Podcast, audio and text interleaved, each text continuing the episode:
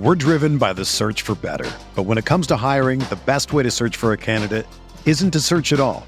Don't search match with Indeed. Indeed is your matching and hiring platform with over 350 million global monthly visitors, according to Indeed data, and a matching engine that helps you find quality candidates fast. Ditch the busy work. Use Indeed for scheduling, screening, and messaging so you can connect with candidates faster. Leveraging over 140 million qualifications and preferences every day, Indeed's matching engine is constantly learning from your preferences, so the more you use Indeed, the better it gets. Join more than 3.5 million businesses worldwide that use Indeed to hire great talent fast. And listeners of this show will get a $75 sponsored job credit to get your jobs more visibility at Indeed.com slash BlueWire. Just go to Indeed.com slash BlueWire right now and support our show by saying that you heard about Indeed on this podcast. That's Indeed.com slash BlueWire. Terms and conditions apply. Need to hire? You need Indeed.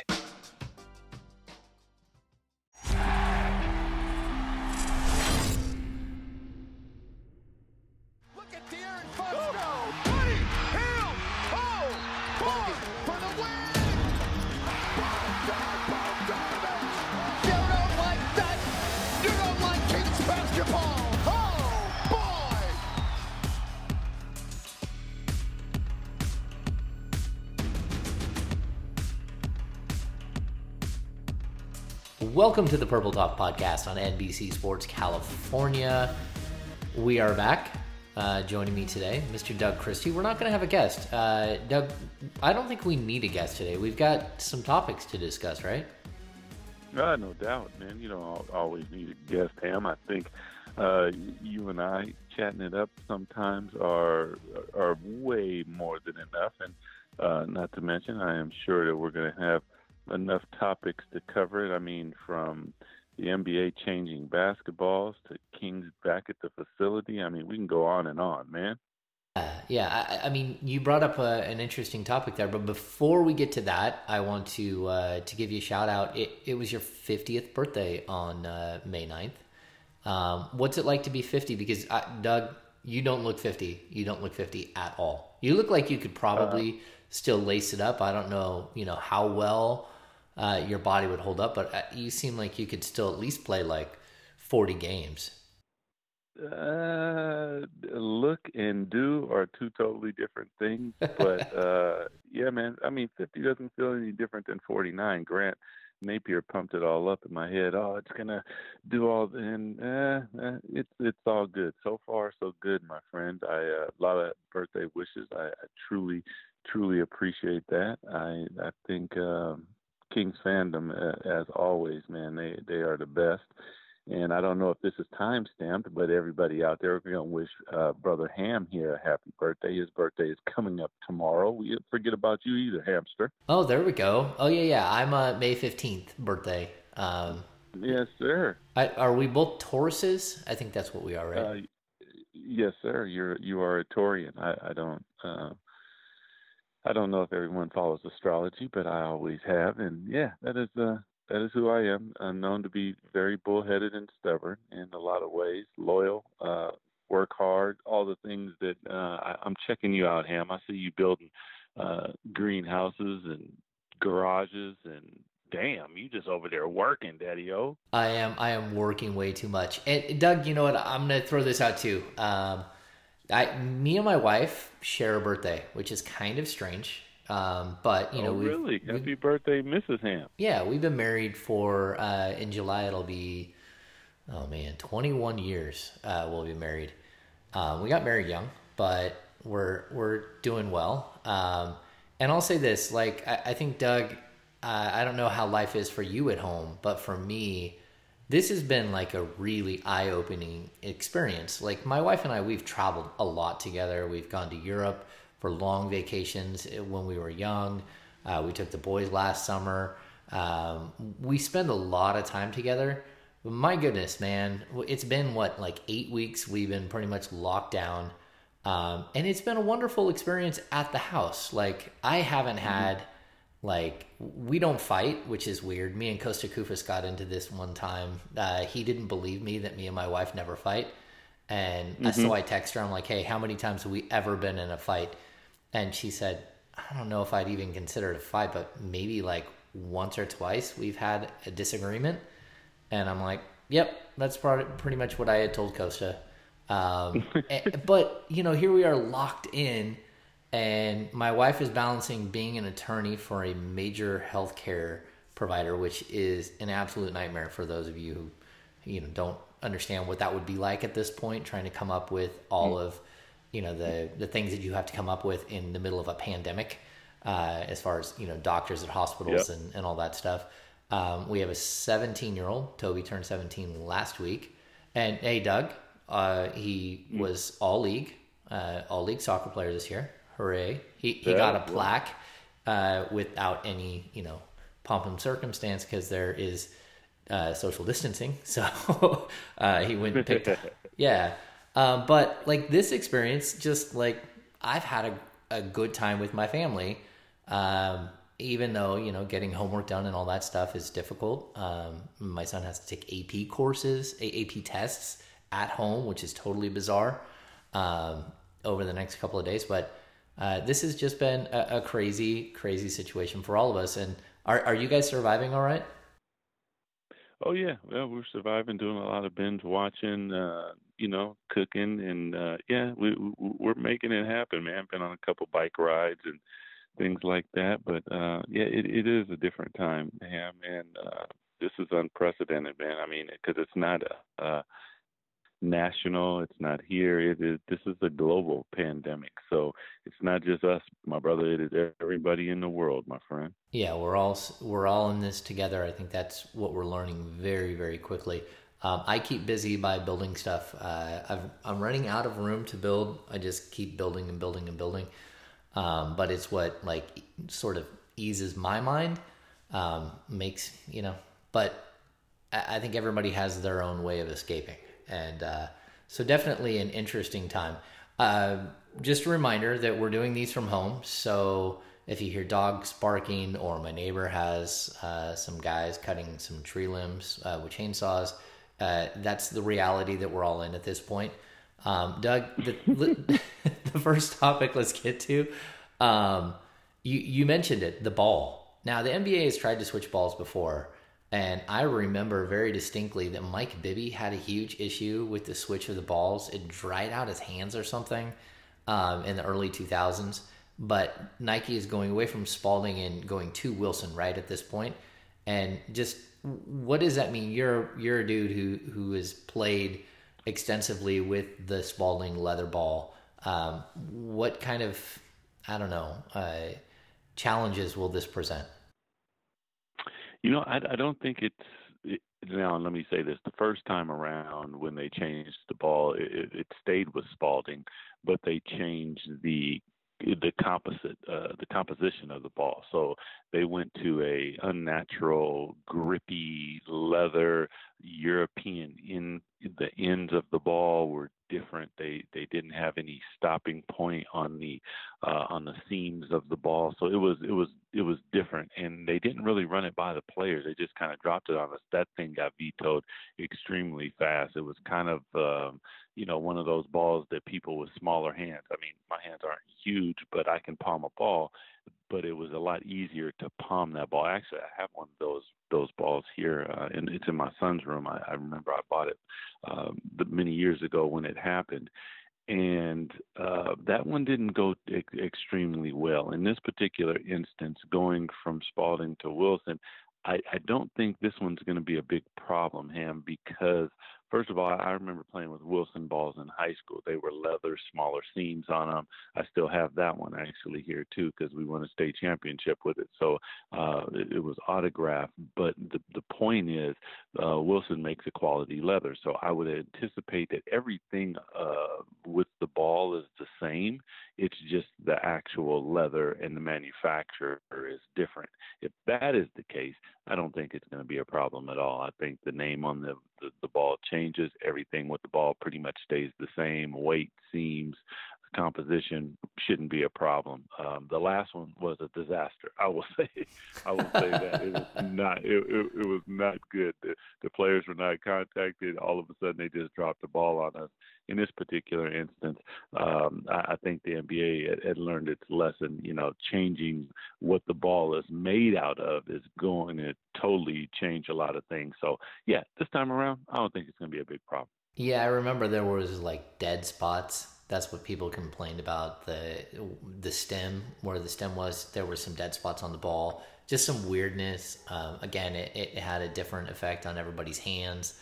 Um, just you know, I, I think at the end of the day, as long as the players are comfortable with with what's happening, then I, I don't think it's that big of a deal. Um, but Doug, let's get to uh, the next topic, which is uh, the Sacramento Kings are back at the practice facility starting Monday. Um, you know, the Kings are kind of being mum about who's there and who's not, uh, which I think is interesting. But then again, they don't want to call out players who aren't here. They don't want to pressure players who aren't uh, in the building uh, to get back.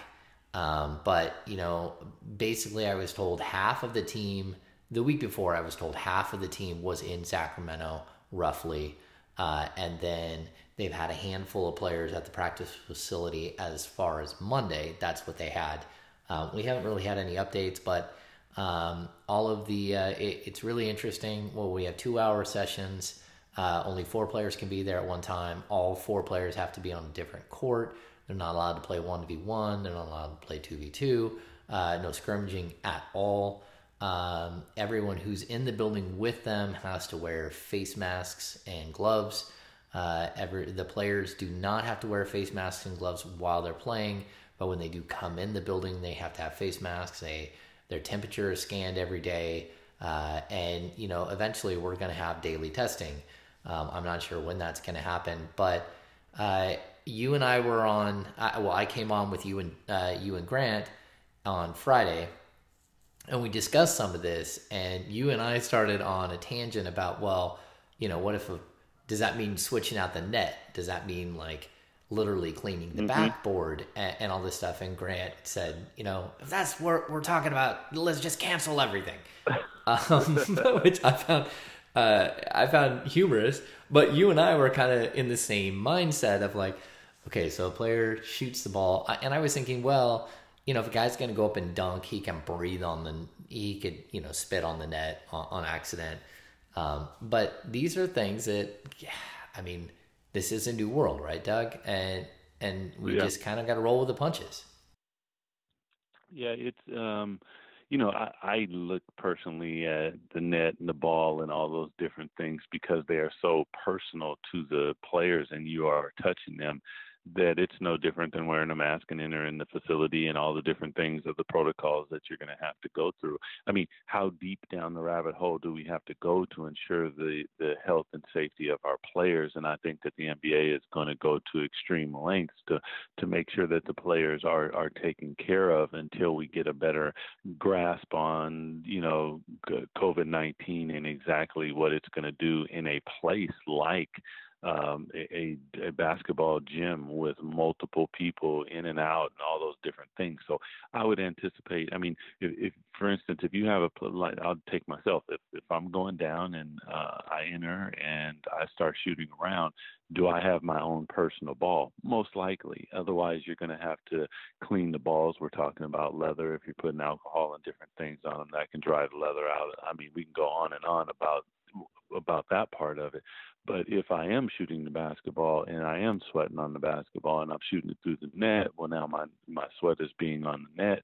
So you probably have to replace the net, I would think, and um, you know, and just until we figure that part out, may, maybe you don't. Maybe you just need to spray and disinfect the net. These are the, you know, the, my my point in in saying that was I don't know where this goes and where it ends and how you make sure that everything is taken care of. I, I do know one thing. Uh, it, uh, always, the Kings facility has been one of the cleanest things spotless. I've ever seen. It's always yeah. spotless, man. So from that standpoint, you know, they have five hoops there, two full courts. Uh, there's plenty of room that guys can be in their own areas.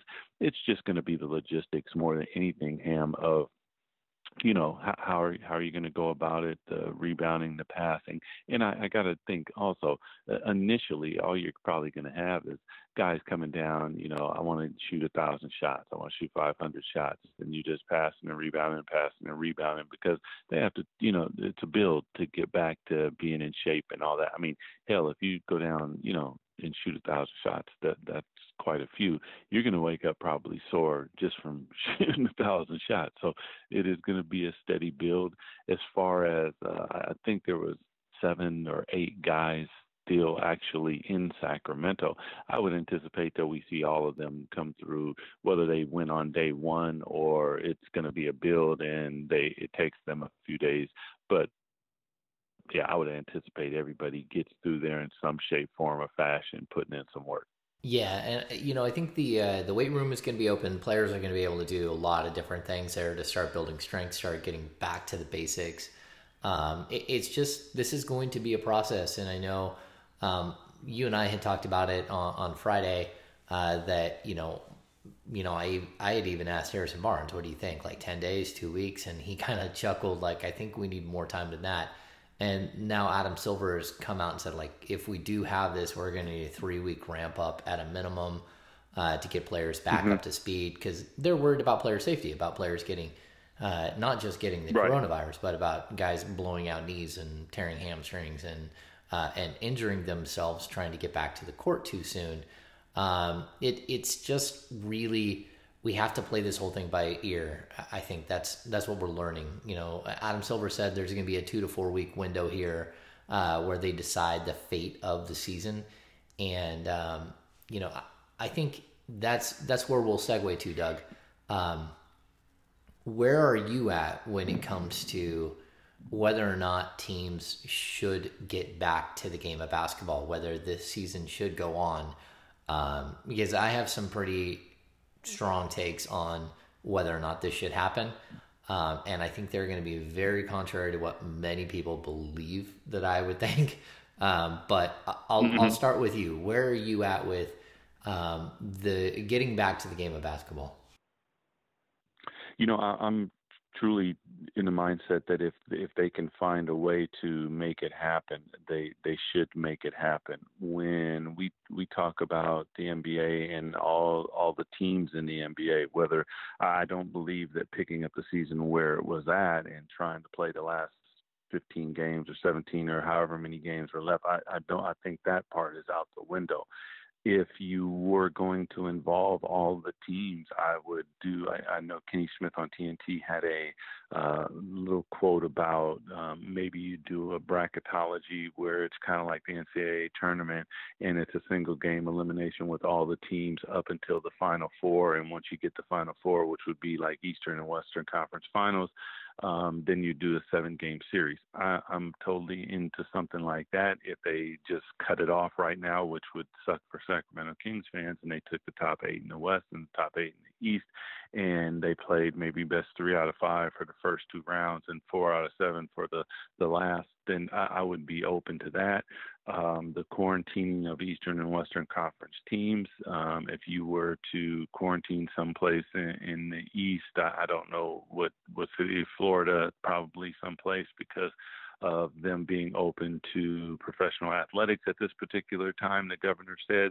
And if it's uh, Vegas, for instance, that we know the infrastructure is built in Vegas to be able to house multiple teams, and I mean you could put them all in one hotel and play at um, you know a venue there that is already for summer league. I, I am I'm open to that if it, it is something that can be done. And and first, let me say this, Ham, we're we're talking about this happening we're taking safety out. Let's just take that out. Mm-hmm. I mean, it, if it's unsafe, then none of this means anything. But if we found a way that it can be safe and it can be done, then I, I am I'm totally into that. I think that uh, the season, regardless, is probably going to start a little later than usual if they were to cancel this season and say at the same time, but we're gonna we're canceling this season, but the regular season next year is going to start on the same time that might change my mind a little bit. But for for the most part, that that's my mindset. I, I would really love to to see basketball. I think that people being in the house at this particular time, uh, with everything that's going on with the pandemic, this is one of those healing type of things to give people something to cheer for and something to watch. As we're watching, you know, uh, NASCAR is going to be coming back the, this next week. Uh, I believe golf is coming back in June. Baseball is having conversations, mm-hmm. and hockey is having conversations. MLS. So I, I yeah. Yeah, I, I am. I'm proud that the NBA is at least having these these conversations. I know the vote by the players was a yes or no vote, and overwhelmingly was on the yes side of things for wanting to play.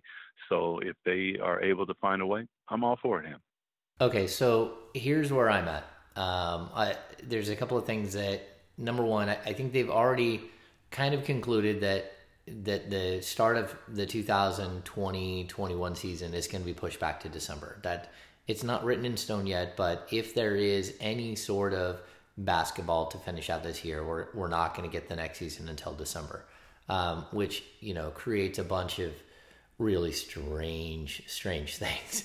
I don't know that there's ever going to be a point where you can pull it back, especially considering that next summer is the Olympic Games, and so you're going to push into um, we're talking July at least, uh, maybe even longer with the playoffs, um, which is crazy.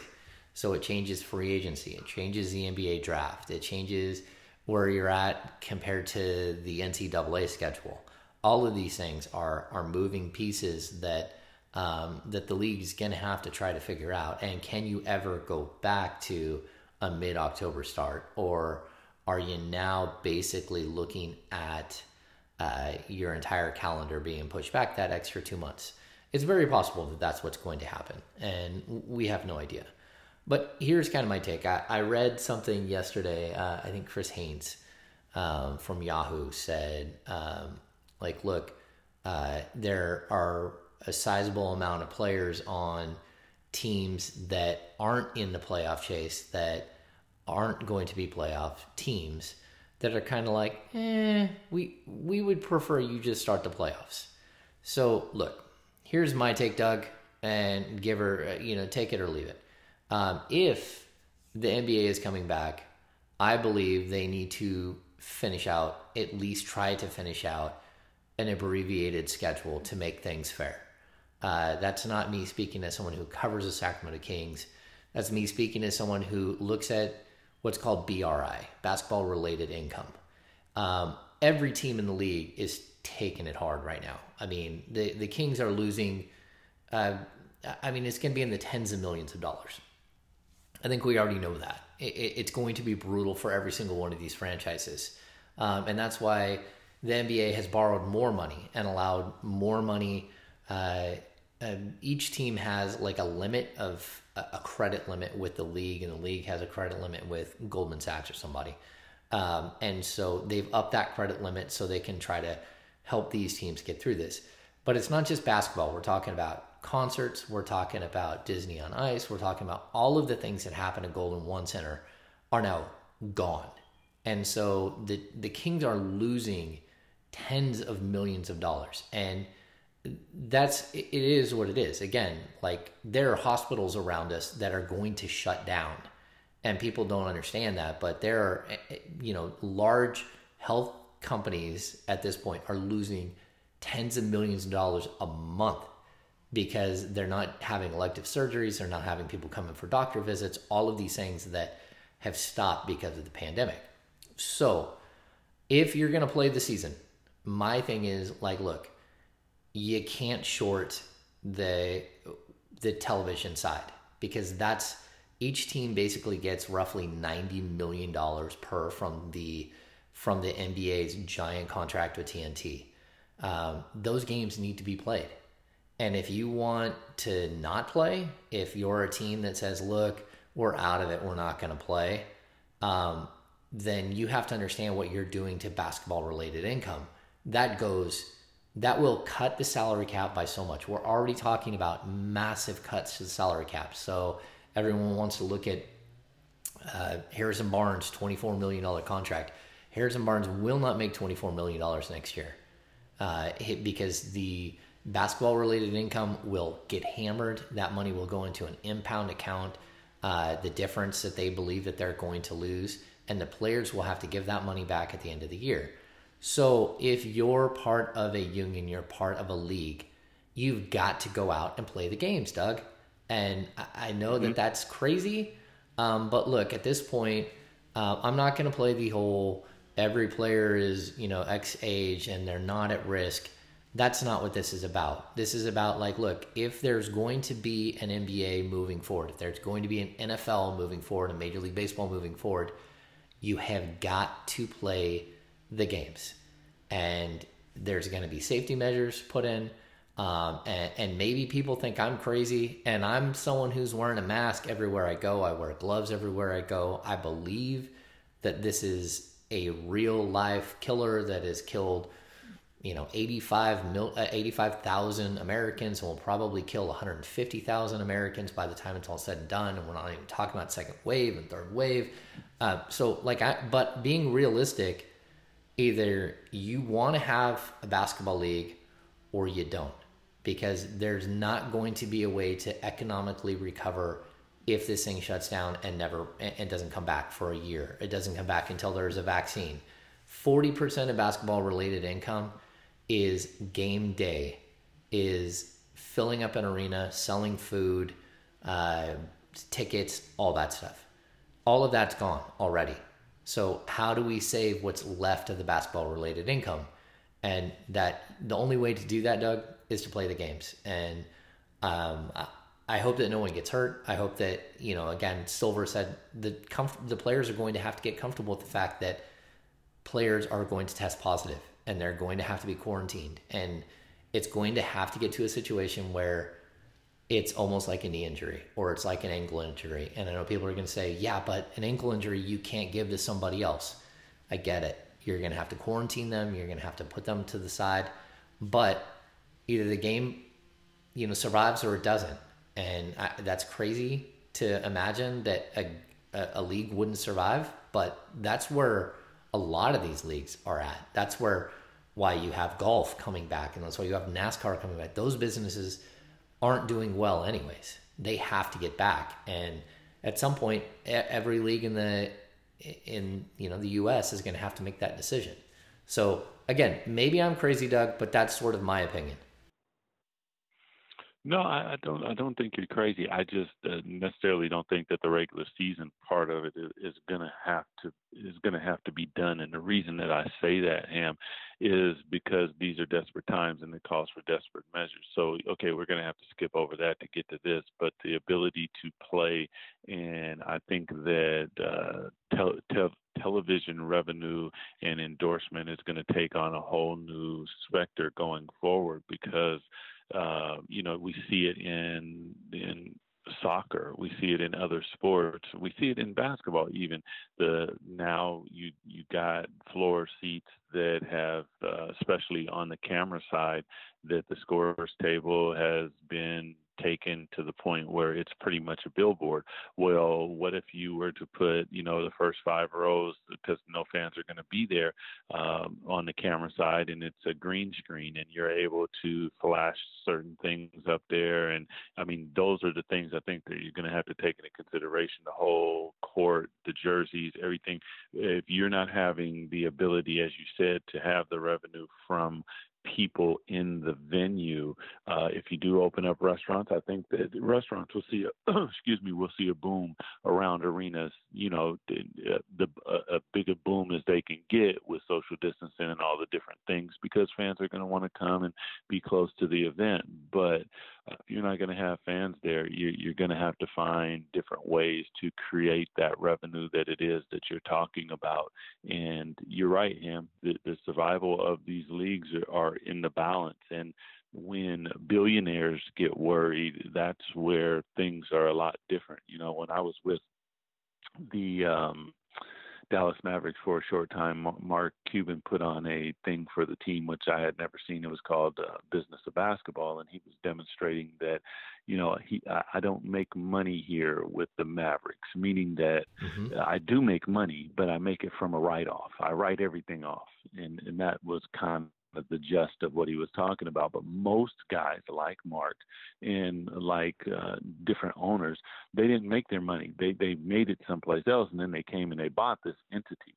Well, if those businesses that they were, you know, made their money are suffering, which they are, they are all of a sudden yeah, exactly. Now it, it really becomes nut cutting time because um, you know uh, now uh, at the same time this could be one of those times where some, and we're watching them with the New York Mets right now, but they want to continue to own the team after they sell it for five years. So that's kind of weird. But the point is, they are looking to sell in a crisis. It's kind of like in the stock market, you know, buy low and sell high. Well, right now it's low. Could we see some some organizations change hands and ownership? I, I think everything is open and on the table right now, and that's why I think personally if they can get on the floor, I think it's imperative safely. Let me say that again safely. They get on the floor and compete and play basketball. All right. Thanks uh, for listening to the, the Purple Talk podcast. We're, we're going to keep going here, but first and foremost, uh, we're going to ask you all to pause from your daily schedule, give us a rating and review wherever you're listening to the podcast, and then we're going to do a little bit of work here paying the bills. So We'll be back in just a sec, but here's a word from our sponsors. When it comes to keeping an eye on your business, Bay Alarm brings the best, like networked video surveillance systems, so you can view your security cameras from anywhere. It's one more way we keep our eyes on what you prize. Because if your security's not the best, you're not secure. Go to bayalarm.com slash NBC Sports for a special offer to all new business customers. Now, more than ever, Bay Alarm. ACO2 ACCL 880138. All right, Doug, we're back. Um, so look, there's there's so many moving pieces here, and you're right. A lot of people are losing. It's not just in the NBA; they're losing money uh, in, in, their regular business. I mean, c- crazy money in their regular business, in their regular mm-hmm. lives. And I, and I do think the dynamics of ownerships around the league could change. Um, I, I don't think we've really we've seen the initial like knee jerk reaction to uh, the economy and all that stuff. I don't think we're gonna know what the uh, the long term effects are for a long time. Like um, we have no idea what this has done to the real estate market. Uh, I mean, I've got houses all around me that are for sale, and people seem to still be buying and selling houses at this point. Uh, we talked we talked to Scott Pollard about that a couple of weeks ago, uh, but I mean, I just we don't know what's going to happen here, but eventually you're going to have to get back to it. Now, um, I wrote an article for let's see, it was on Wednesday. Uh, will the Kings or should the Kings or um, what will happen with the Buddy Hield situation. Will they trade Buddy Hield?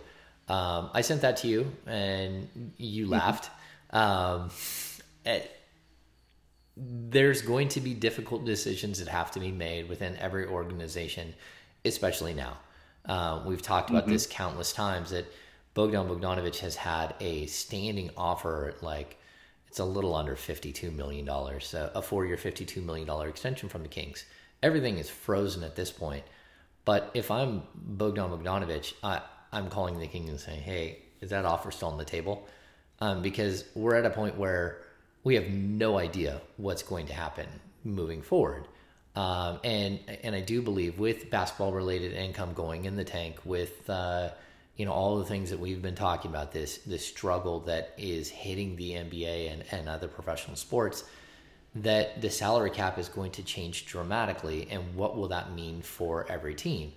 Um, I, I, think it's going to change um, for everybody within the league. So I, I think that's one thing that I'll, I'll kind of take and say, look, if the salary cap is 120 million and it's going to shrink to say 90 million, um, it's not just going to be like, hey, everyone who is above 90 million and is, is at the cap all of a sudden.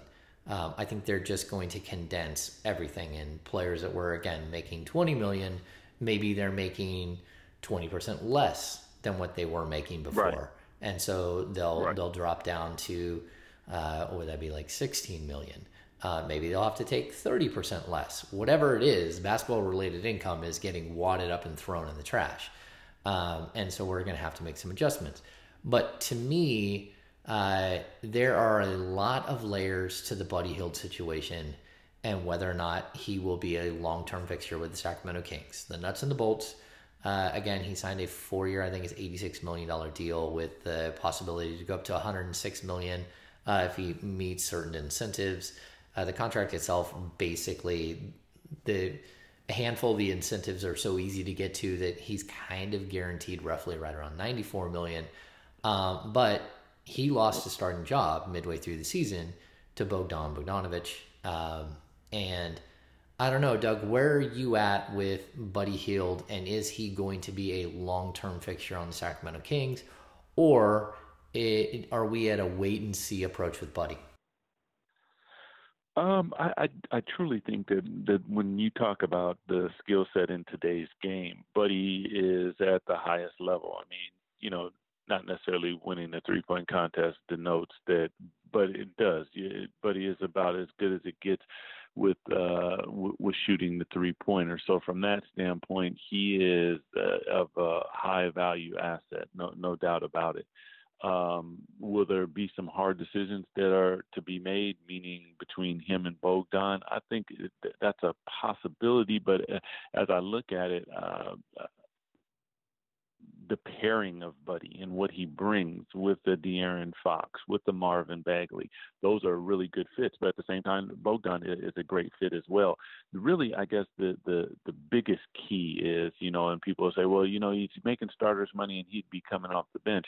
You know, I relate it to to Bobby Jackson, and in my opinion, I've always thought that Bobby could have started for a, a bunch of teams but he chose to make us special. And he made us special because he had the type of talent coming off the bench that uh, second units did not have. They they could not uh, match that that type of firepower.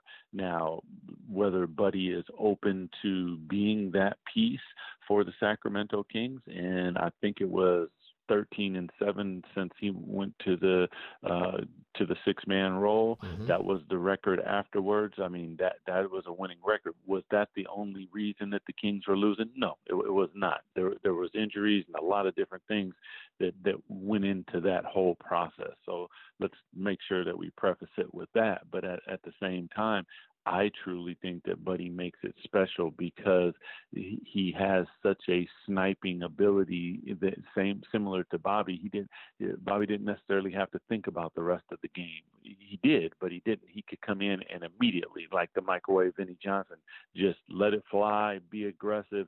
If it's hitting, we are living large. If it's not, we got some time to see if it's going to work, and we still got a good enough team that we should be able to, you know, win ball games. So um, that that's going to be a, you know a, a tough call and a tough situation for the Kings if Buddy isn't willing to take that role. If he's willing to take that role, I think it's a no-brainer. Uh, I love Buddy personally. I mean, outside, I mean, he's a great personality. I love sitting and talking with him. He's one of my favorites. So from that standpoint of a relationship, I would not, you know, I, I would definitely miss him. Uh, but for him and his fit, I, I think it is an absolute perfect fit uh, because what he brings to the game makes the Kings special. There, you know, the difference for fans listening is when Buddy's in the starting lineup, normally when we go through a shoot around and we go over the teams. Now we're going to game plan for him because he's in the starting lineup. When you're not in the starting lineup, it's not that we don't we ignore him because he's coming off the bench. It's just that we have to address the the what the, the crux is before we get to that. And I think that a lot of times that's why it's going to be a lot easier for Buddy because he's dealing with second unit players and different things, and you're not the number one piece on the uh, on the game plan uh, defensively and things like that. So I'm hoping that they they're able to work it out. But he says, yeah, I'm okay with, with being the six man and just absolutely rips and rolls and sets records going forward because I know that's exactly what he would do. You know, I, Doug, here's the thing. I honestly believe that Buddy Hield is a better fit in the starting lineup with Sacramento Kings. Um, the current makeup of their starting lineup this season specifically, I thought that the switch to Bogdan made sense. Be, and, and, Luke kept saying, like, look, the reason why, one of the reasons why I'm doing this is because of the continuity of Nemanja Bjelica and Bogdan Bogdanovic. And that's something that he wanted to get back to. You know, those guys play together with their national team. They've played together for a couple of years here in Sacramento. Uh, again, real, real quickly, real Yeah. quickly, Ham. So, so are you saying that if uh, Buddy was in the starting lineup, you, what I, I think I'm hearing you say, you're saying Marvin would be in the starting lineup, and then Bogdan and Belly would come off the bench. exactly. So long term, okay, I- well that that's different. I'm, Yeah. I'm uh, that one. I'm I'm okay with that. Yeah, and I think so. Going forward next season, I, I think that there there would be a very very good chance that that would be the case. Marvin would slide into the the power forward or center position. Um, Nemanja would go to the bench. Harrison Barnes would play a lot of stretch four. And we're going to have to see how the whole thing works out. I, I, and we've talked about this before. I, I really do believe that Marvin Bagley long term is going to be a center in the NBA. Whether that's the case or not, we'll see. I think him and Richaun Holmes make a good pairing. Um, I would like to see them play together quite a bit. Uh, they haven't got to play together a lot because of the injury situation for Marvin. Um, but you know, I think there's a lot of moving pieces.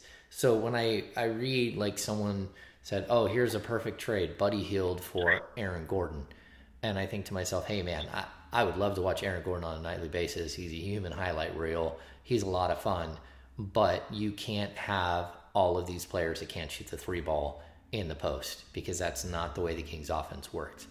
I think Buddy opens the spacing and everything else for De'Aaron Fox. And I think that he is a perfect fit. And I think, Yep. to be honest with you, Bogdan uh, needs the ball in his hands as well. And I don't think he's a perfect fit. Now, I think Bogdan should be playing 30 minutes. I think uh, Buddy Hield should be playing 30. I think that uh, that uh, De'Aaron Fox should be playing, you know, 35. Um, and you're going to have to work out the dynamics of how all of that works. But on a personal level, I think Buddy has damaged relationships by the way that he handled first his uh, his contract negotiation.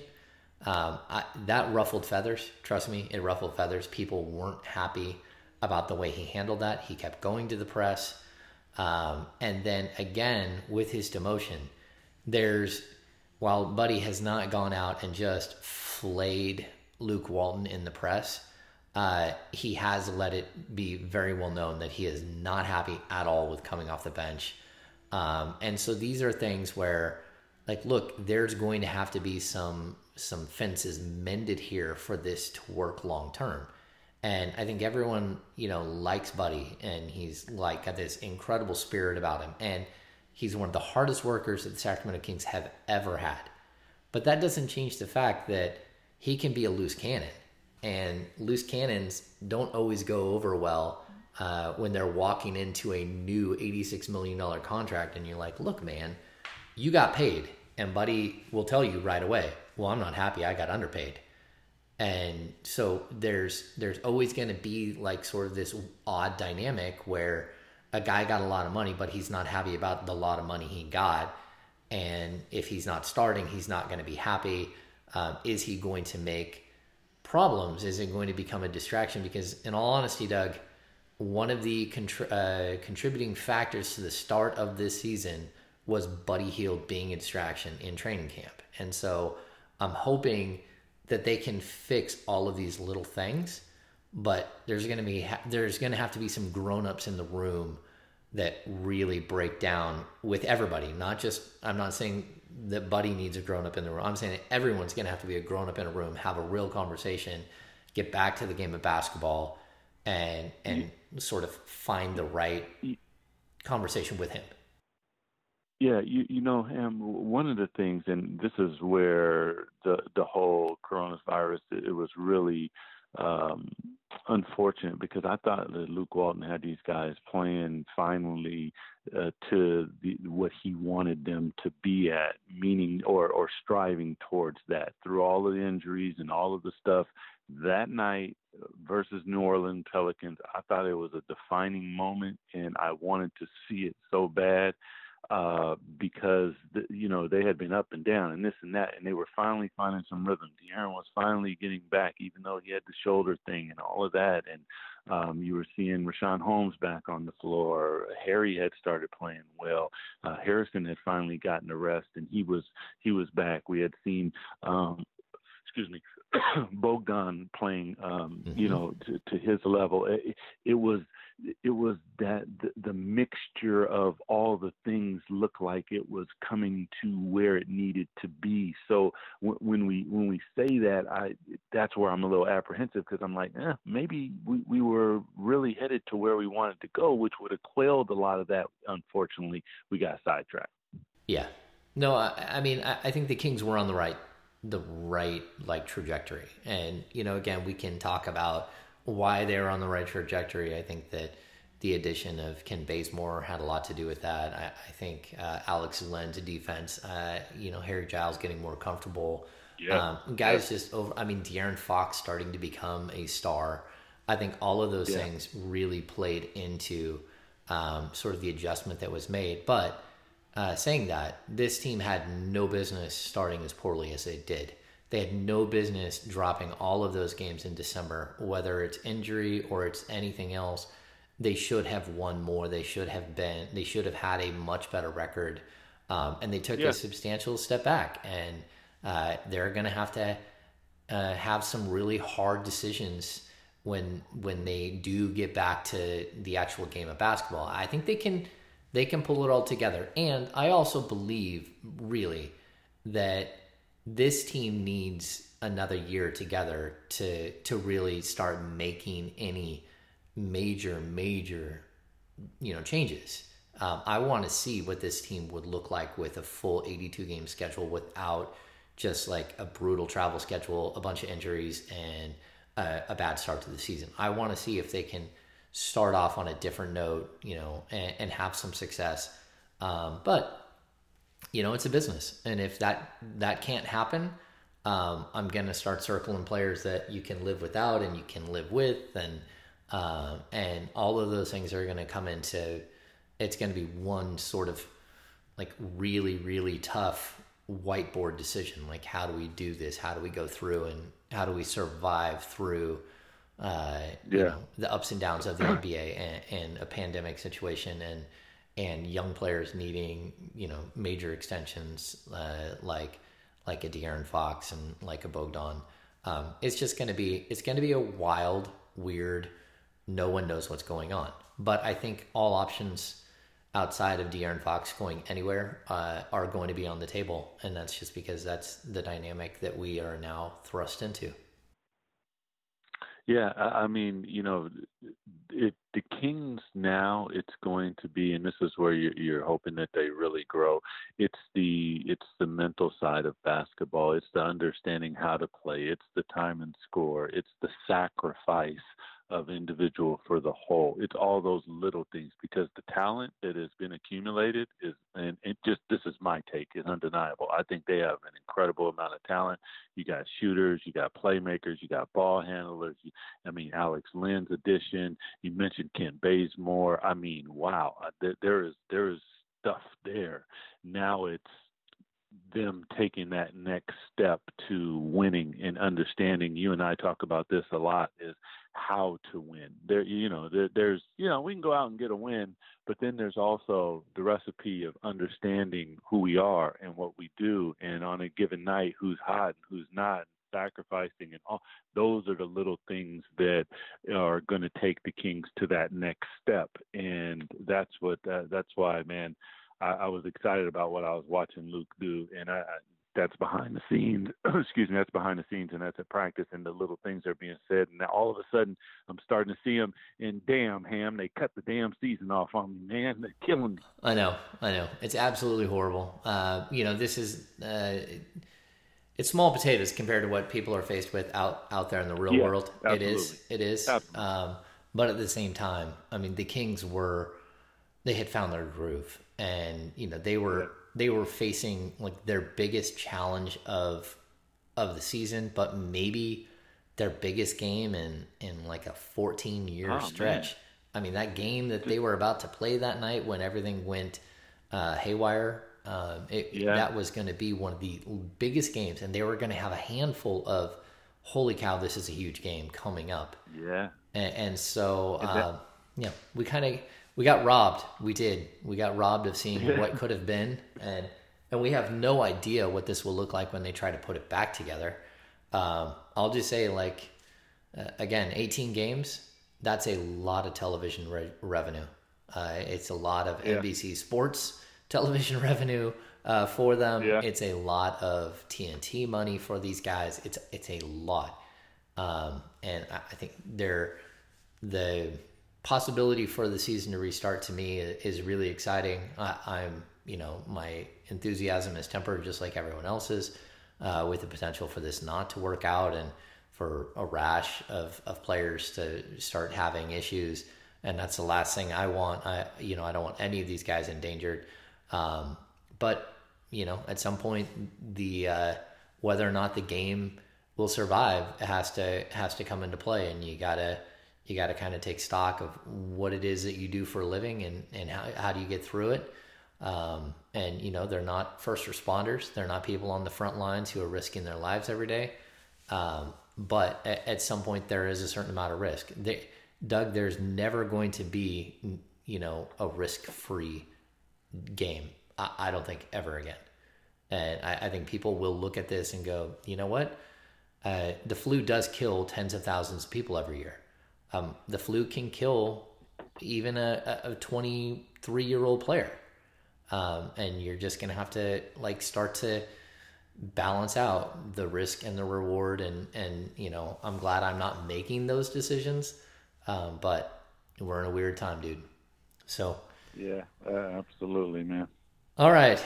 Well, that is, uh, we're going to wrap it up there. Doug, do you have any final thoughts? No, man. I, I well, yeah, always final thoughts. I, I think more than anything, I'm I'm hoping that we see basketball. I'm glad to hear uh, Commissioner Silver and uh, uh, Michelle Roberts from the Players Association and all the players be so excited about the possibilities, and at least they are working uh, towards that. I'm glad that uh, we're seeing uh, progressional steps at uh, Golden One Center and other practice facilities, and Kings players uh, and coaches slowly able to get back out onto the court. So, you know, more than anything, uh, you know, my final thoughts are ones of hope. Um, thank you to all the first responders and essential workers that are out there sacrificing on a day to day basis. You guys are, are truly, truly appreciated. And hopefully, this podcast can give you a little break away from what it is that you're doing for all of us. Yeah, very well said, Doug. Uh, yeah, I, I think the biggest message I would say is like continue to be safe. We're gonna see the lessening of restrictions here. Uh, we're already starting to see it, um, but use your head. Um, I, I would love nothing more than to go out and celebrate mine and my wife's uh, birthday on Friday, and, and really, you know, party down. Um, like just so people know, I had I had a huge surprise for my wife for her birthday. Uh, I had bought tickets to Las Vegas with another couple, uh, and we had Lady Gaga tickets for Friday night and wow. and Gwen Stefani tickets for Saturday night in Vegas for my wife's birthday. Wow. Um, we will not be getting on a plane, unfortunately. And now I have so much money in ticket vouchers, Doug. uh, I don't even want to talk about. It. Hold on to them, buddy. Uh, yeah, I don't even want to talk about it, but um, yeah, it- you know, life comes at you fast, and we've got to make adjustments uh, eh, because everyone is, and so hopefully, hopefully, it all works out for the best. All right, so again, that's going to do it for this edition of the Purple Talk podcast. Thanks so much for tuning in. We'll have another podcast next week. We'll have a guest next week for sure. Um, I'm trying to work on getting you guys a player who's actually in the practice facility, can talk about some of the uh, trials and tribulations. Um, hopefully that happens, but we will have to wait and see. Um, and you know, we'll just keep churning content here the best we can. So for Doug Christie, I am James Ham. Thanks for tuning in to the Purple Talk podcast on NBC Sports California.